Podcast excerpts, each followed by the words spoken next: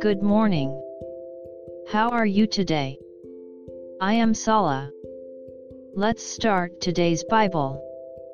Today's Bible verse is 1 Corinthians 15:45. I'll read. And so it is written, the first man Adam became a living being.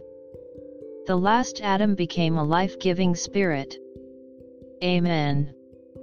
God formed Adam, the first human being. God breathed the breath of life into his nostrils, and he became a living person. The last Adam is Jesus. He will change our physical bodies into glorious bodies.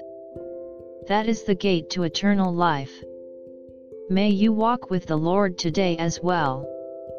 God bless you. See you tomorrow.